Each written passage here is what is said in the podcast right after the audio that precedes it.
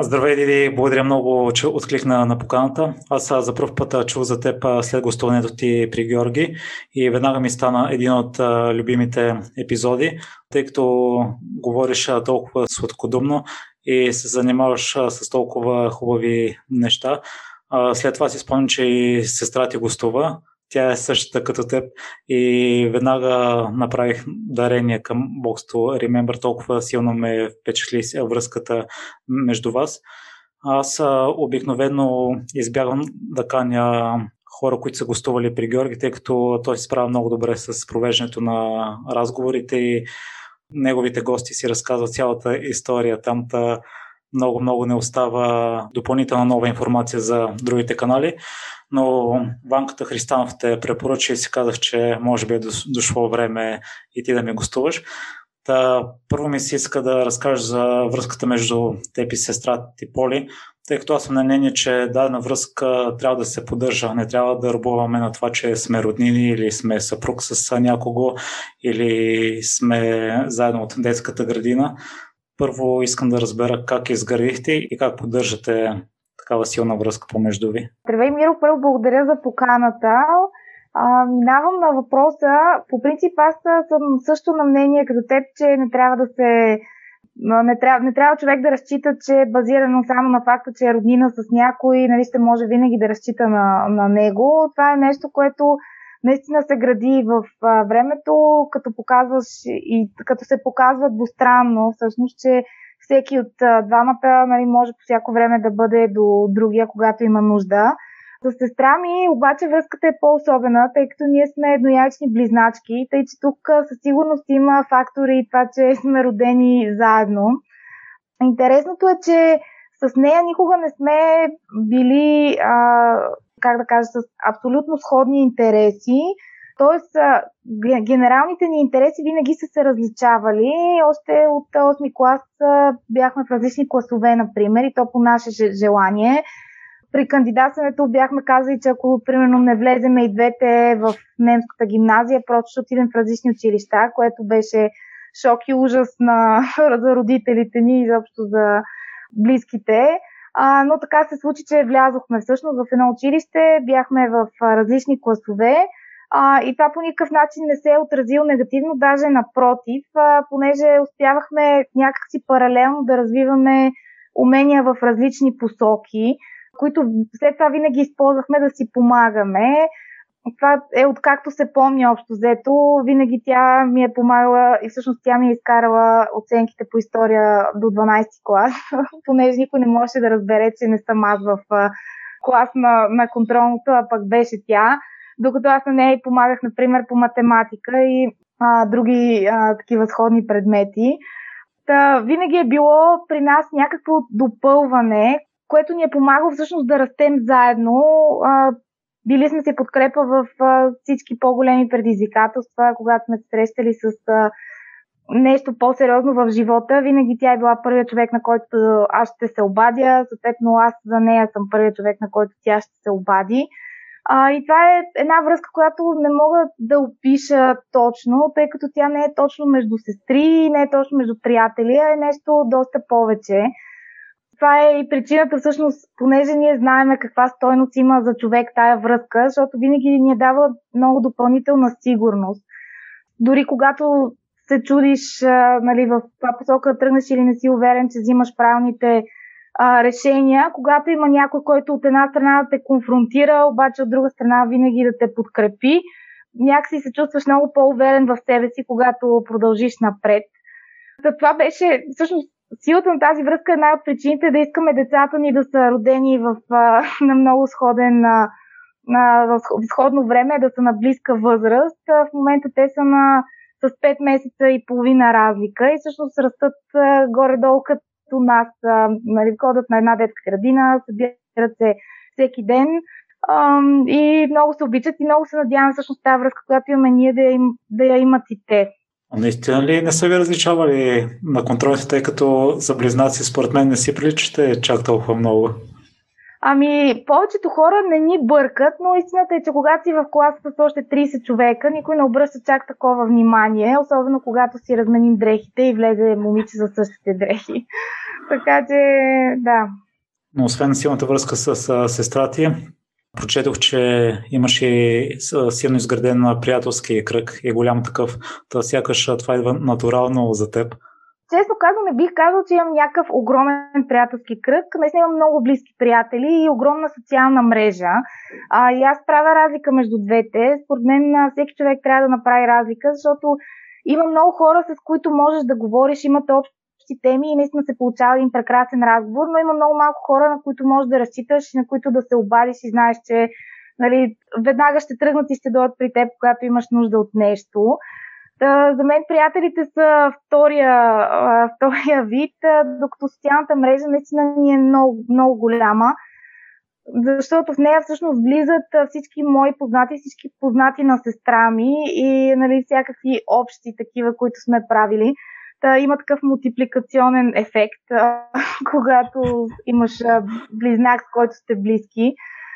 И от тази гледна точка, приятел, да, приятелската среда мога да кажа, че не ми е много голяма, но социалната среда е доста а, разширена.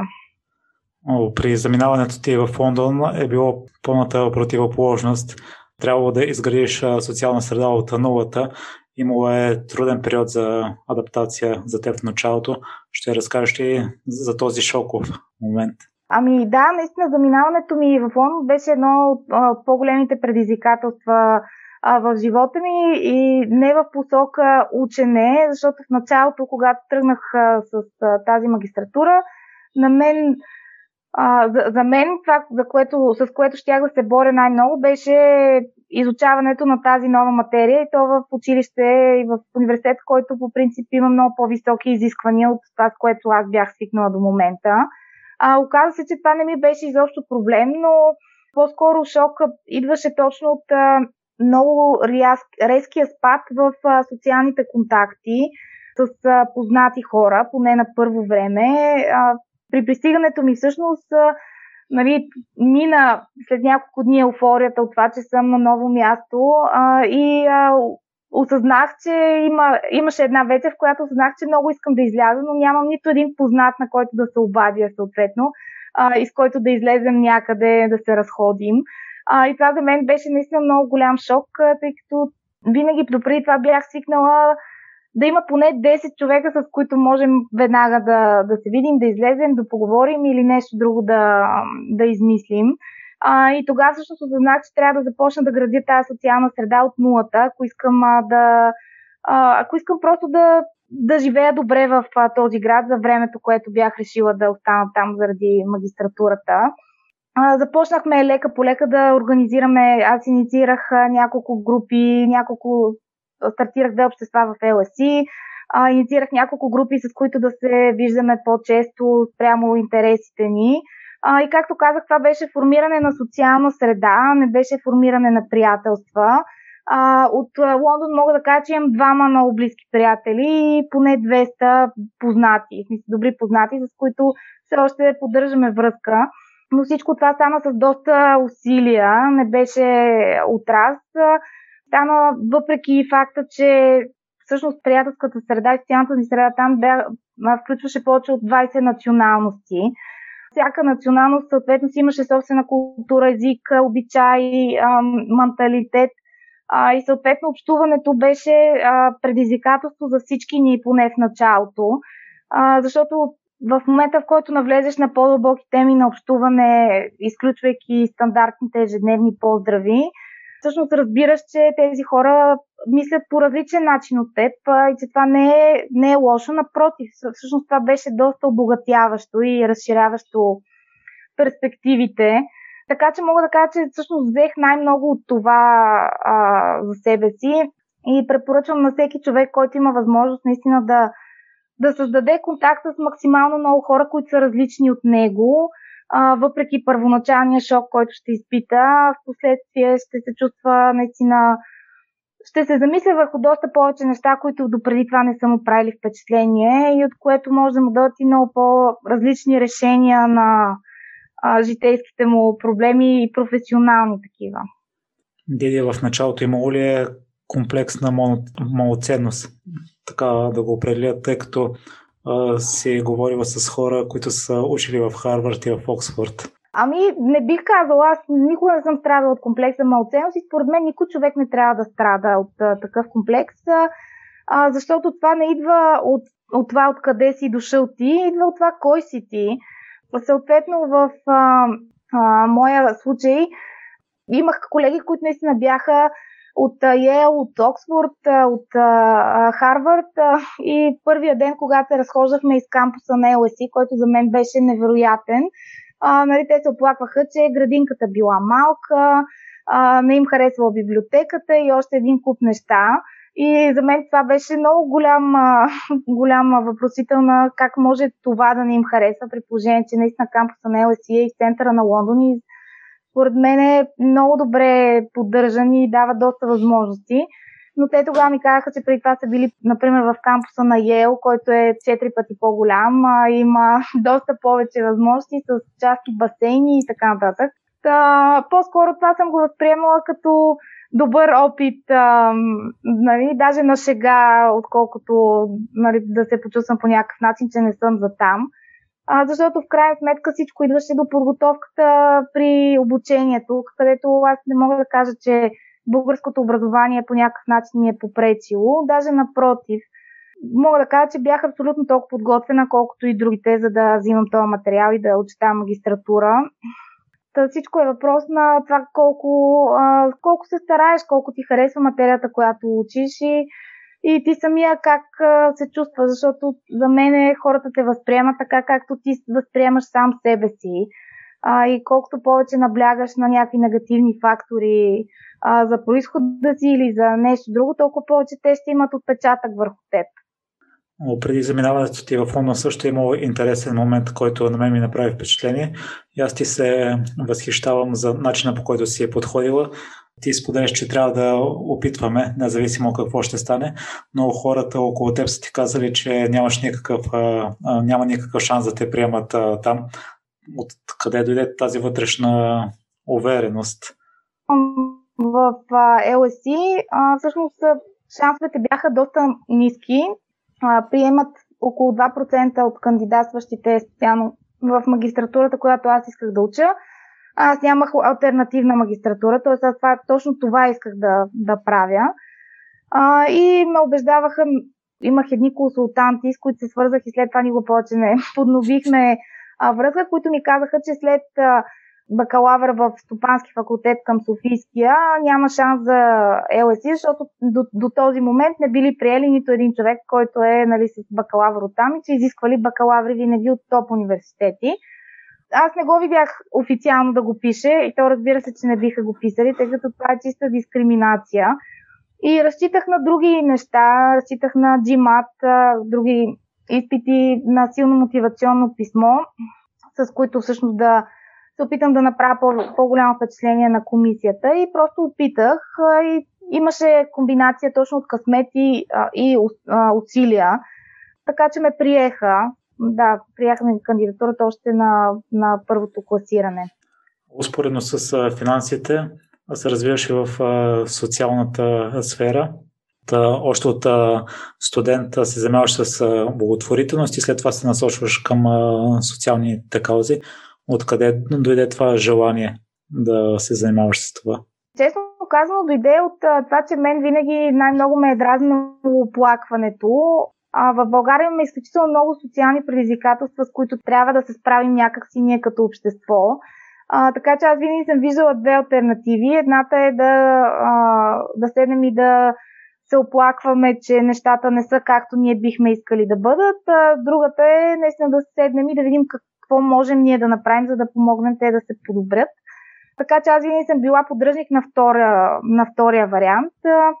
А, истината е, че в началото като студентка и даже още в гимназията, когато тръгнах в тази посока, бях доста, как да кажа, оптим, оптимистично, чак наивно настроена, че а, с две-три събития, с няколко кампании информационни, изведнъж хората ще се, ще се променят, ще започнат а, да подпомагат много повече каузи, да съдействат за просто за решаване на тези социални казуси, които ние бяхме разкрили.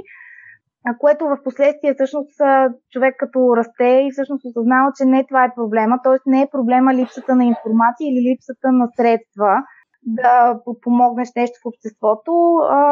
И когато ти не си оцелил проблема, никога нали, решението ти не е правилно. То, то не може да реши този проблем, защото просто ти решаваш друг, който всъщност не е ключов. Така че след няколко години, в които основно това правех благотворителни кампании и а, събития, информационни а, всякакви методи а, за хората, а, осъзнах, че това не дава резултатите, които исках. И тогава всъщност се насочих към а, друг, а, друг метод. Това беше комбинирано и с а, магистратурата ми в LSC, която беше много бизнес насочена. И така всъщност тръгнах в посока социално предприемачество, което е нещо, което в момента развивам, защото вярвам, че той има потенциал наистина да решава устойчиво и дългосрочно конкретни социални проблеми, към които нали, самия бизнес е насочен. И на практика това представлява структуриране на бизнес модел, който подкрепя някаква кауза. Тоест, ти комбинираш бизнес логика и основи с а, а, социално въздействие. И как се случва това на практика? Човека не, не, прави еднократна, например, дарителска инициатива. А, за мен като цяло е много по-лошо да похарчиш парите, отколкото да ги инвестираш. Трябва винаги да се опитваш да ги инвестираш. А за да ги инвестираш, ти трябва да намериш нещо, което има дългосрочен ефект. Тоест не еднократната кампания да се ремонтира детска площадка. По-скоро трябва да инвестираш в бизнес, който, например, ще оправя детски площадки, ще измисли технология, с която да го прави доста по-ефтино и ще има мултиплициращ ефект, така че след 3-4-5 години с своите пари той да е оправил 10 площадки, нали, да е изкарал съответно печалби от това, които да е реинвестирал и в крайна сметка, нали, след 5 години, като се обърнеш, твоите пари да има много по-голям ефект, отколкото нали, би имало, ако е в а, и аз за това винаги съм се старала да обръщам внимание повече на социалното предприемачество. Хора, които са много хуманитарно насочени, например, да се опитваме да ги обучаваме на бизнес мислене, така че да, да помислят не как да разчитат само на дарителство, за да подкрепят, например, например имаме доста проекти, които подкрепят деца с увреждания и за мен не е решението да, да събереш сили, за да привлечеш към тези хора 5000 лева. Тоест за мен това не е успеха, който трябва да търсим. За мен успеха е да се помисли тези съответно хора какво могат да продават като продукт или услуга, така че да започнат да се самоиздържат и в един момент да знаят, че независимо дали утре или след 3 месеца ще, дойдат, ще дойде това дарение, те ще могат да оцелеят и ще могат да се развиват за напред. И това е нали, начина по който се опитваме ние да структурираме техните проекти, т.е. с някакъв собствен източник на приходи, което изисква доста усилия, особено при хора, които са с, както казах, по-хуманитарен профил, тъй като за тях е много, много различно от това, което те са свикнали да правят и винаги поставят казата на първо място. А, а пък а, ние вярваме, че трябва да поставиш бизнеса на първо място, за да можеш да си сигурен, че тази кауза ти ще я подкрепяш дългосрочно. Защото ако си 100% зад кауза, но не си доизмислил как да работи бизнеса ти, той ще спре и ще спре и да подкрепя каузата.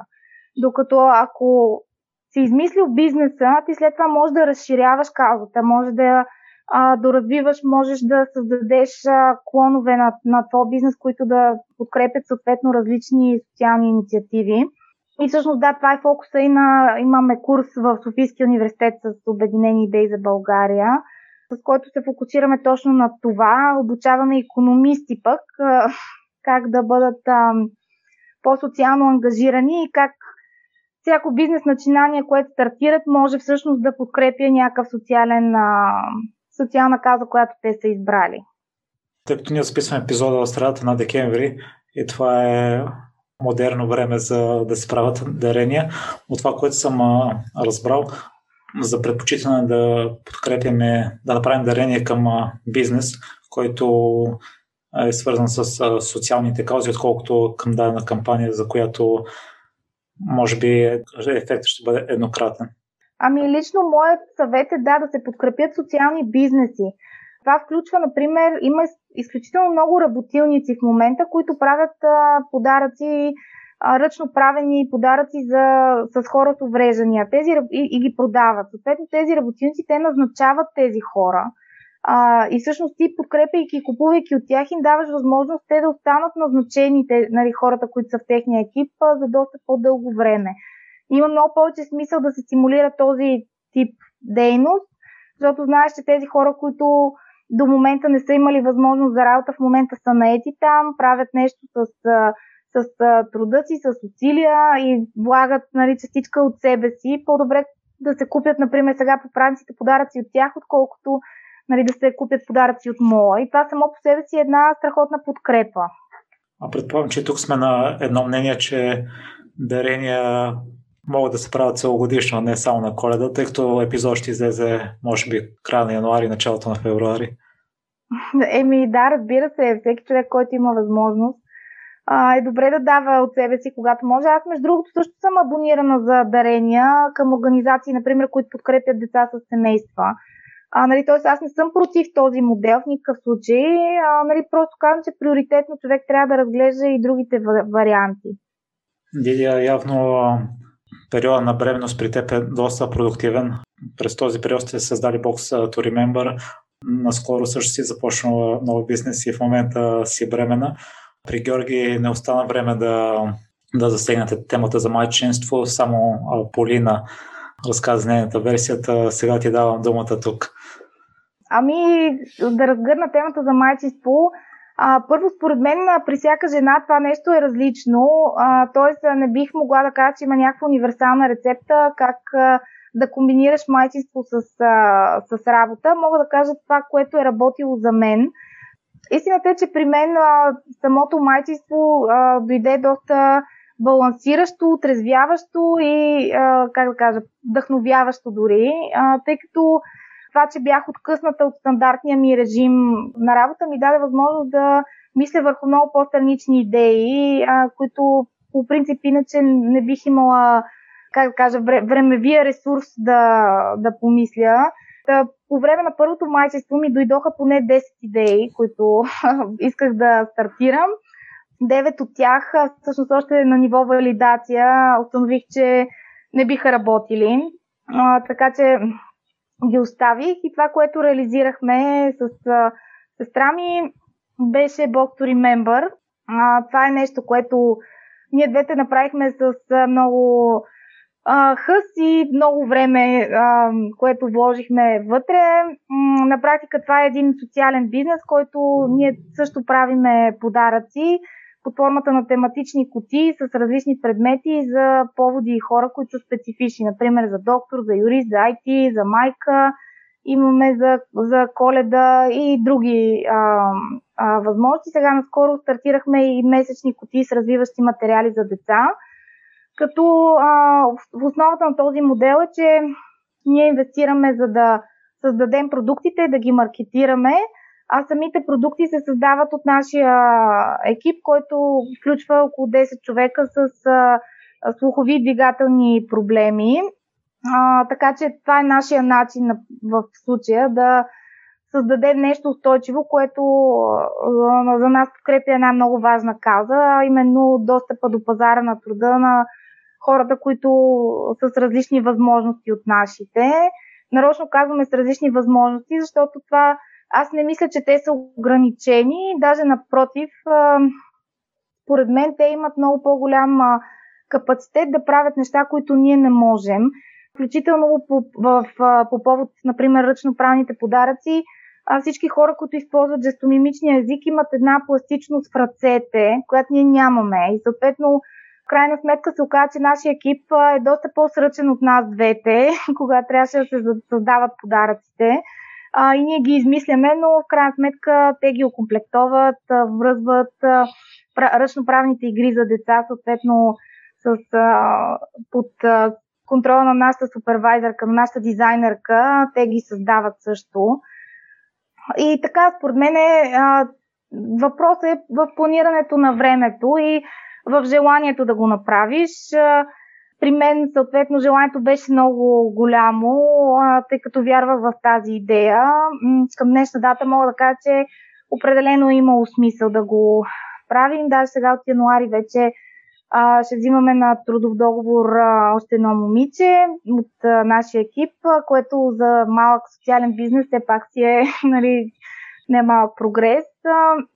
И в жонглирането между отговорностите, т.е.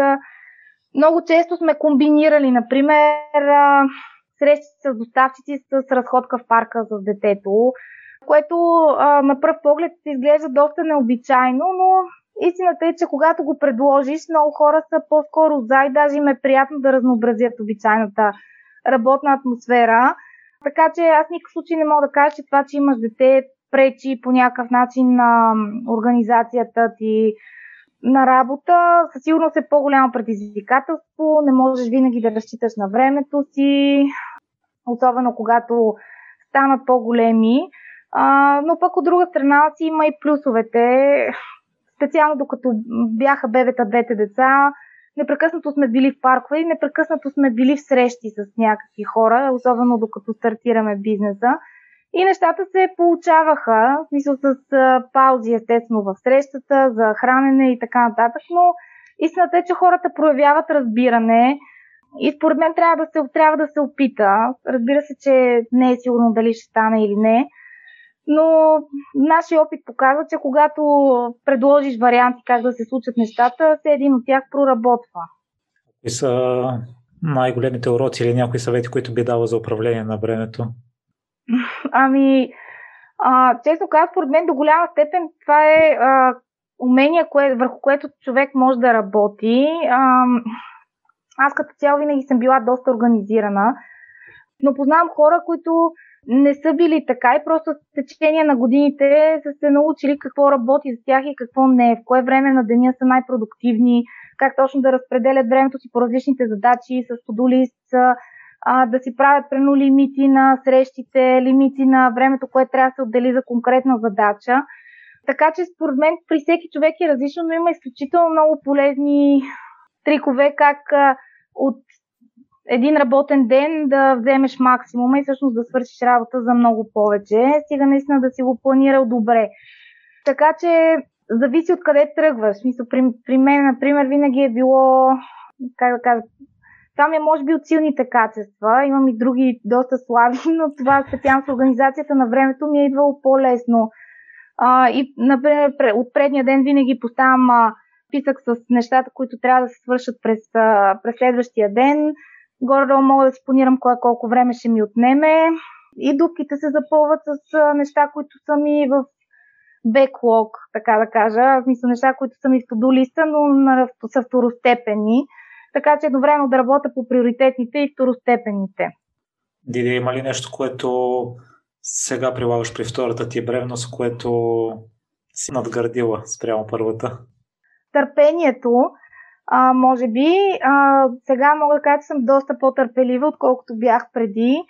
И децата наистина те учат да бъдеш, да бъдеш по-търпелив, защото като цяло, според мен, ние като поколение имаме тази слабост, че винаги очакваме много бързи резултати от всичко, което се захванем. А, и съответно това води до това бързо да се отказваме, когато нещо не работи спрямо нашите очаквания. Тръгваме с идеята, че кариерата ще се развие много бързо, мигновенно дори, изведнъж ще започнат по-комплицираните задачи, което на практика не се случва, защото човек трябва да има търпение просто да извърви пътя, който трябва. И а, мога да кажа, че аз, например, още го вървя. В никакъв случай, поред мен, не може, не може човек да каже, че е стигнал капацитета си. А, всеки човек може да гради още и още а, но да кажем, че преди бях доста по-малко търпелива. След като се роди а, дъщеря ми, всъщност осъзнах, че трябва да бъда търпелива, защото просто децата изискват търпение. А, това не е нещо, което просто, просто се случва а, нали, бързо. нали, при тях всяко нещо изисква, изисква многократно да бъде показано, да бъде обработено, упражнено с, с детето, докато накрая се получи. И за цялото това нещо ти просто научаваш, че в живота нещата не стават бързо. напротив, и всъщност това е хубаво, защото тези, тези мигове ти остават за по-дълго, които си с, с детето. Та, сега мисля, мисля, че определено мога да кажа, че съм по... А, да, работи върху търпението си и това е по-добро от пред, предходното. Споделяш, че минусите на майчинството са преумората и здравето. С тях по какъв начин се справиш?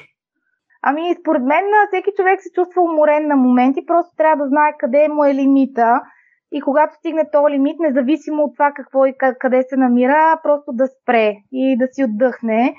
Моят случай аз съм си стигала лимитите много пъти, вече знам къде са доста добре. А, и в случай, в който усетя, че доближавам до такъв лимит, а, просто не се оставам да го стигна и а, оставям всичко. Обикновено за един-два дена съм абсолютно а, вече презаредена, но някой път пък отнема повече. А, случвало се просто да, да оставя всичко, с което се занимавам и да го отложа с една седмица. Отивам а, съответно някъде на, на почивка, някъде където мога да се разтоваря и се връщам доста по-заредена и с нови идеи. И след това обикновено даже свършвам нещата по-бързо, отколкото са били планирани, планирани преди това. Та, всеки човек просто трябва да се следи и не трябва да се стига до, до бърнаут, в който наистина се събуждаш един ден и не знаеш кое да захванеш, откъде и просто не се чувстваш на себе си от, от умора. Споменахме вече за бокса To Remember и според мен вие много добре сте си написали домашното, проучили сте всички варианти, още на втория месец сте излезли на плюс. Но след ситуацията с пандемията сте си направили сметката, че ако не промените нещо, ви остават 4 месеца и половина. Какво ви мина през главата тогава? Какъв беше процесът по измисленето на нещо ново? При положение, че знаеш, че ако не направиш нищо, виждаш края. А, ами да, всъщност при старта на тази пандемия никой от нас не знаеше какво да очаква, а, но въпросът беше в, според мен, първо търсенето на, на полезна информация, която е, съответно има стойност за теб, и второ, мисленето на варианти, и, и всъщност и трето, сметките. А, хората много подценяват финансите, но всъщност те са нещото, което често ти дава а, идеи за пътя напред и съответно ти дава ранните предупреждения, когато нещата не вървят окей. Okay. При нас, а, всъщност преди пандемията, ние бяхме стигнали едно ниво на приходи, което беше съвсем стабилно и ни позволяваше този бизнес да се самоиздържа без а, да влагаме допълнителни ресурси, с покриване на фиксираните разходи и така нататък. Когато дойде обаче пандемията, изведнъж всичко се срина. В рамките на един месец загубихме повече от 60% от поръчките, тъй като ние правим подаръци. Хората спряха да подаряват, тъй като то нямаше събития. А, нито имаше рождени дни, нито сватби, празници, като цяло нямаше в, а, плана на хората. Масово се отлагаха тези, които бяха насрочени. А, освен това, хората се притесняват а, по време на, на криза, особено в зараждаща се криза и винаги има тенденция да се намаляват разходите а, за сметка на спестяванията. Подаръците спадат към категорията, която обикновено се намалява първа. Така, и в този случай при нас всъщност единия вариант беше просто да чакаме да видим какво ще стане. Много хора предпочетоха този вариант. Ние а, по-скоро решихме да видим какви са сценариите и всъщност излезе, че нямаме нито един оптимистичен сценарий. Всъщност всички бяха песимистично реалистични. И а, във всеки един всъщност отивахме на кеш дефицит, което на практика значи, че просто свършват парите по банковата сметка и нямаш средства, с които да платиш на доставчици и на служители на, на нищо на практика което означаваше няколко варианта. Първи вариант да с сестра ми да почнем да вкарваме още пари на месечна база, което обаче не е според мен е устойчиво, а, особено за предприемачи, които не, не целят да го правят, особено за предприемачи, първо, които нямат толкова стабилен ресурс, който могат да вложат в на този бизнес, както бяхме ние.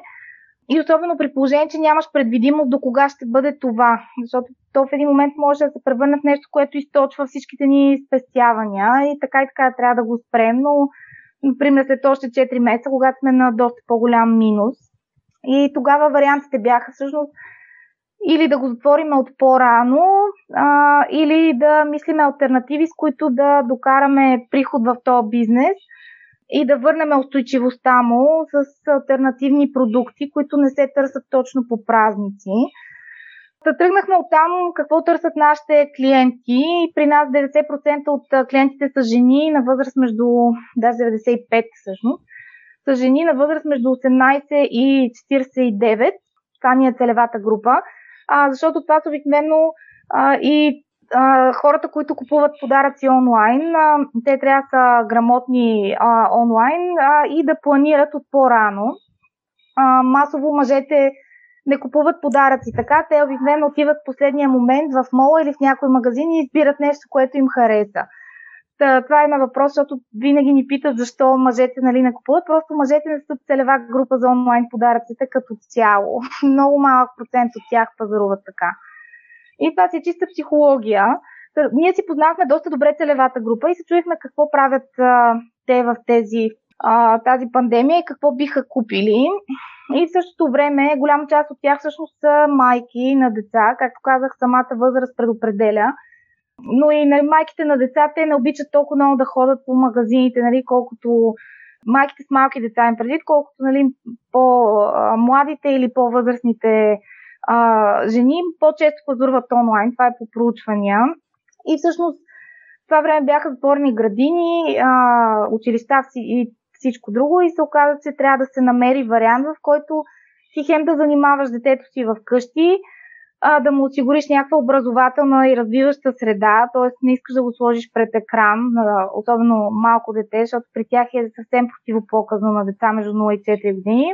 Също времено не знаеш точно какво да, му, какво да му вземеш, не искаш да купуваш образователни играчки за по 100 лева всеки месец, които дори не знаеш точно какво правят и защо са полезни. А, ние това го правехме, но просто не работеше. в един момент а, просто ти омръзва да, да търсиш, да търсиш, да търсиш. Искахме нали, това да го имаме ние на готово с сестра ми. И всъщност решихме да го направим като продукт на, на Box Remember. Така създадохме а, месечни кутии с развиващи материали за деца, които се казват Бебезнайко. И всъщност тях продаваме а, на майки на деца от 0 до 4 години – и във всяка котия има различна тема с различни развиващи материали, които са ръчно правени игри, т.е. могат да се намерят само при нас, не са препродажба. А, правят ни ги български работилници и вече и нашия екип, който се включи в, в тях.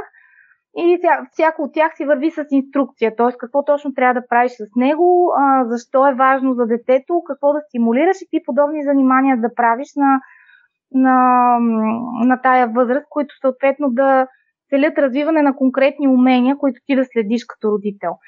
И всъщност всичкото това ти го разбираш, като прочетеш една книжка за 3 минути и всички материали, които са ти необходими, са в котията. И това от една страна улеснява доста родителя, а от друга страна е на цена, която е доста по-приемлива от масата образователни играчки и си сигурен, че не дублира нали, нещо, което си взел от типична ритейл верига, например, за детски играчки, защото просто са си наши. Това нещо потръгна, а, но наложи се да инвестираме още пари в нов сайт, например, който да позволи тези месечни кутии. наехме човек за маркетинг, който да ги маркетира в а, мрежата, а, за да достигнат до повече хора. И всъщност в началото пак инвестирахме средства, но беше по-умно от това да се просто да запълваме кеш дупките, а, нали, в това да, да вкараме нов продукт. И днес към момента този продукт вече е 4, всъщност не, от, от май 7 месеца на пазара и, и се развива доста добре. Така че с това хем спасихме положението, хем решихме проблема на част от целевата ни група, а най-хубавото е, че всичко се тества с фокус група деца, която включва и нашите които винаги са първи да получават нови играчки и да, да се радват на тях. Дида, откъде идва креативността, по какъв начин я поддържате да видят толкова много идеи и то се успешни?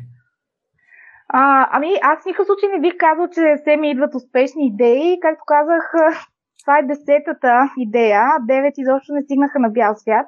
А, нали, хората по принцип виждат, че човек успява с нещо, нали, веднага мисля, че всичко е успешно, но истината е, че за този успех обикновено се крият изключително много неща, които не са се получили от първия път.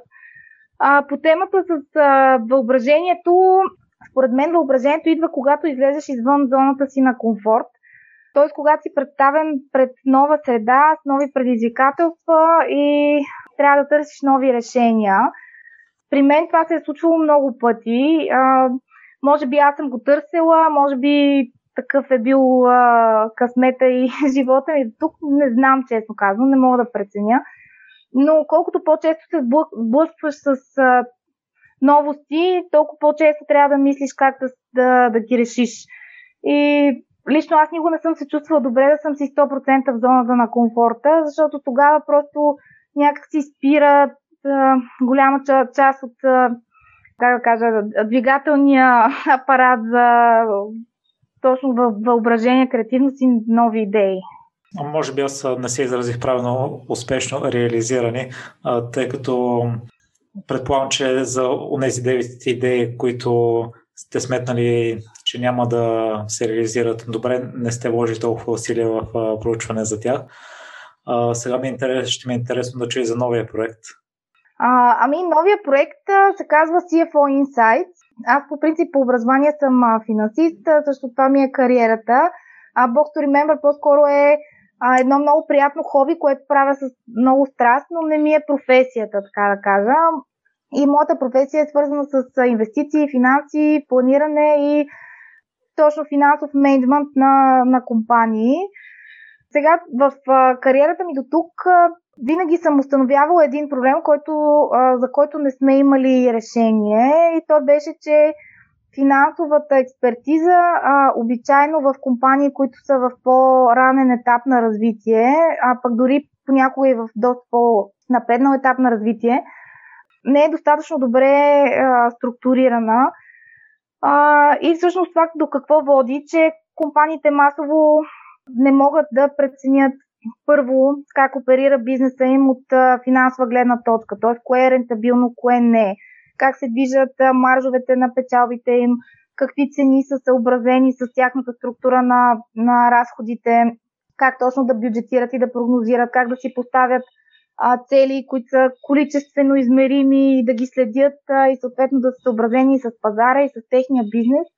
А, обикновено това са неща, които по-младите фирми а, нямат финансист в екипа масово, защото просто на първо време те са предприемачите, които са създали продукта и се събират нали, продукта плюс селс и маркетинг, например. Но рядко включва това, това финансист.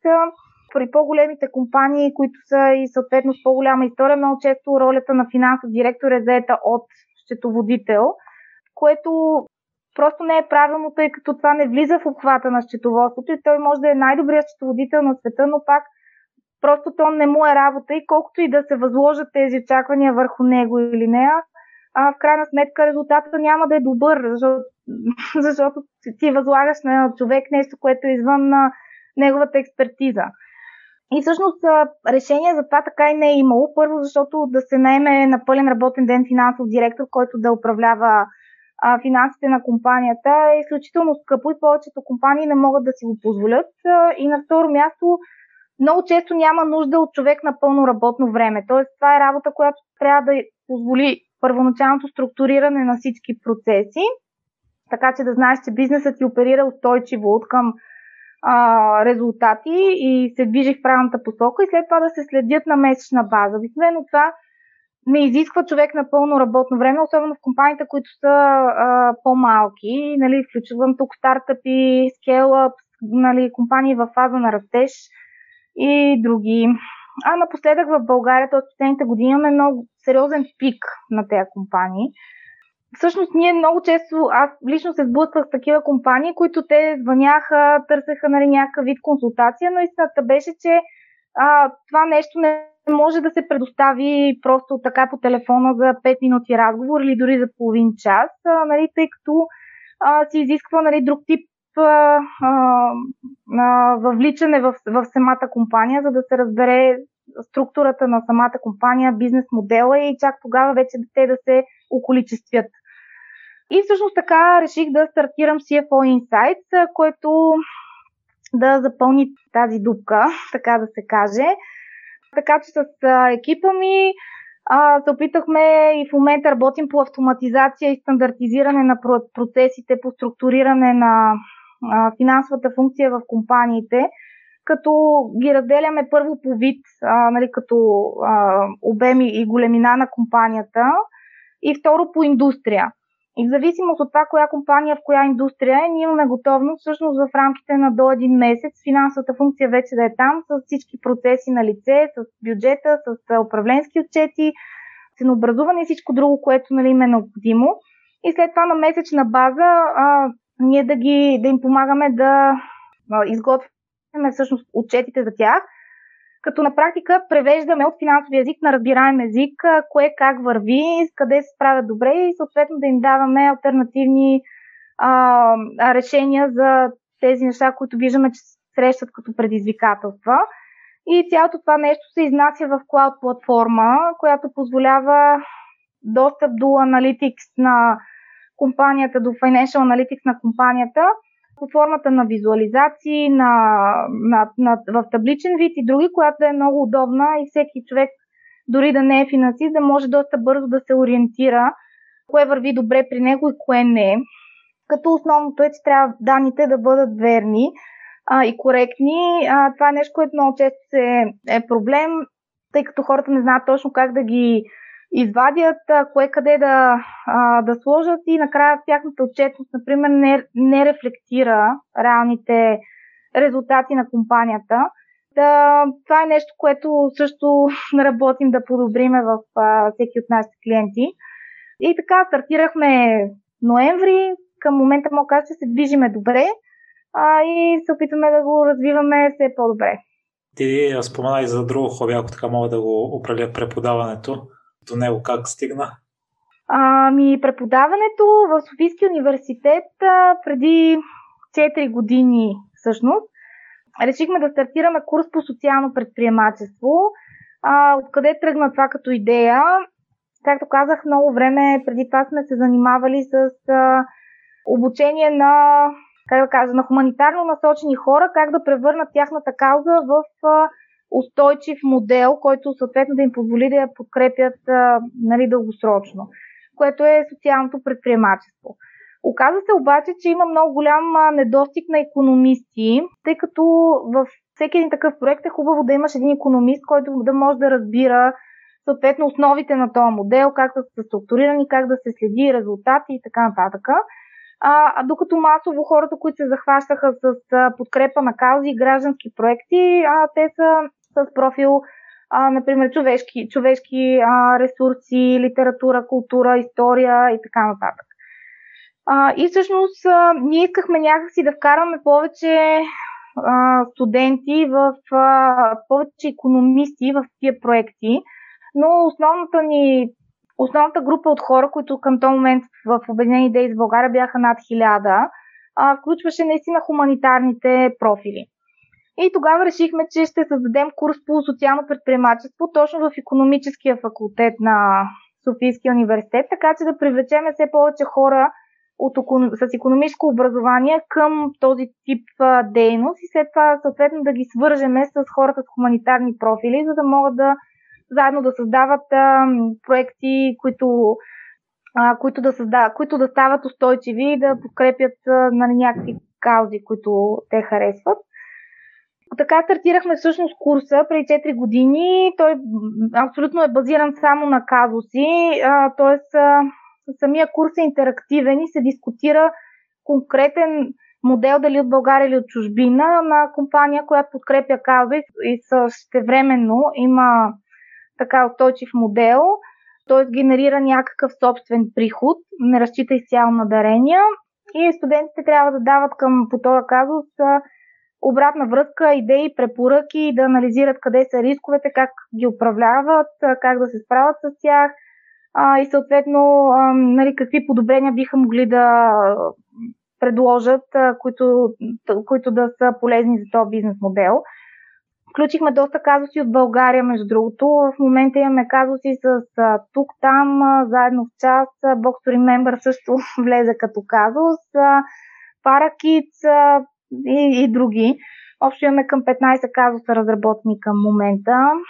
А, и всъщност това беше, това беше нашата идея. Ние го направихме като екип, т.е. Обединени идеи с България сме си един, а, един екип, който разработи целият курс и няколко човека там преподаваме в, към катедра а, Стопанско управление на Стопанския факултет. А, и всяка година имаме между 30, т.е. имаме около 50 човека, които се записват. А, обикновено повече от 100 имаме, които са присъствали на лекциите от тях около 40 завършват.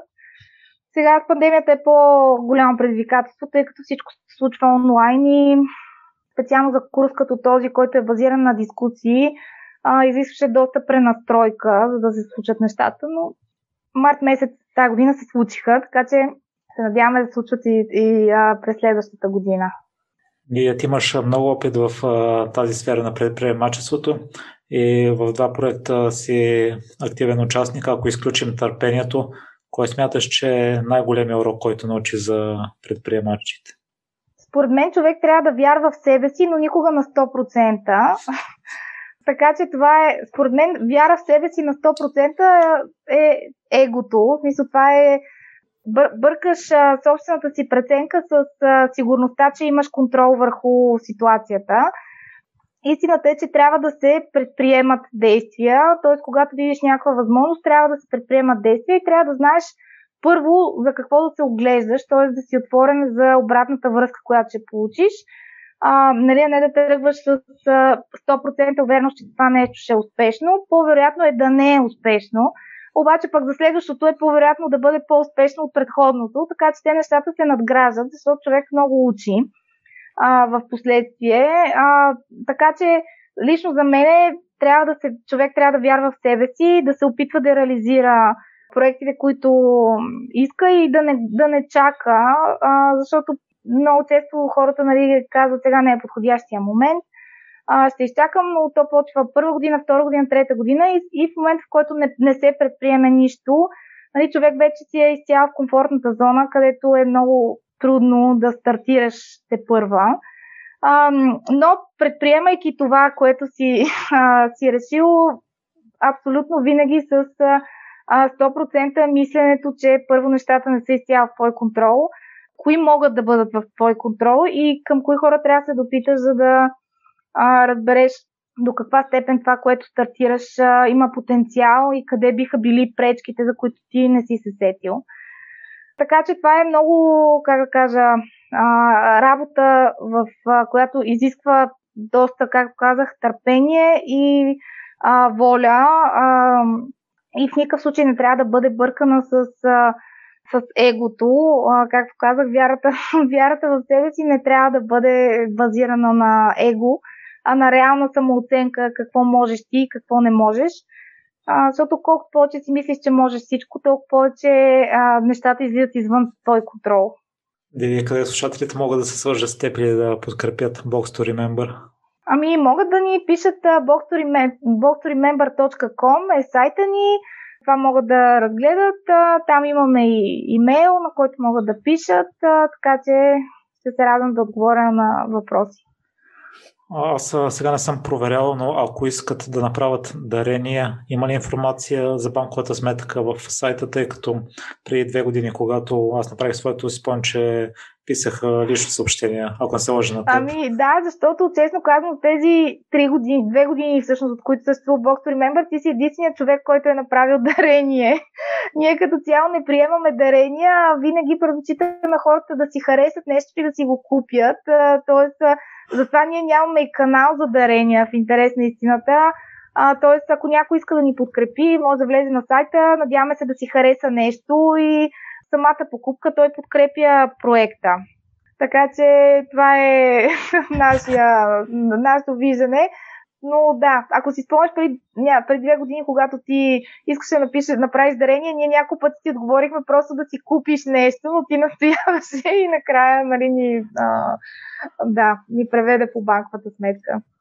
Защото аз а, не попадна в целевата група. О, да.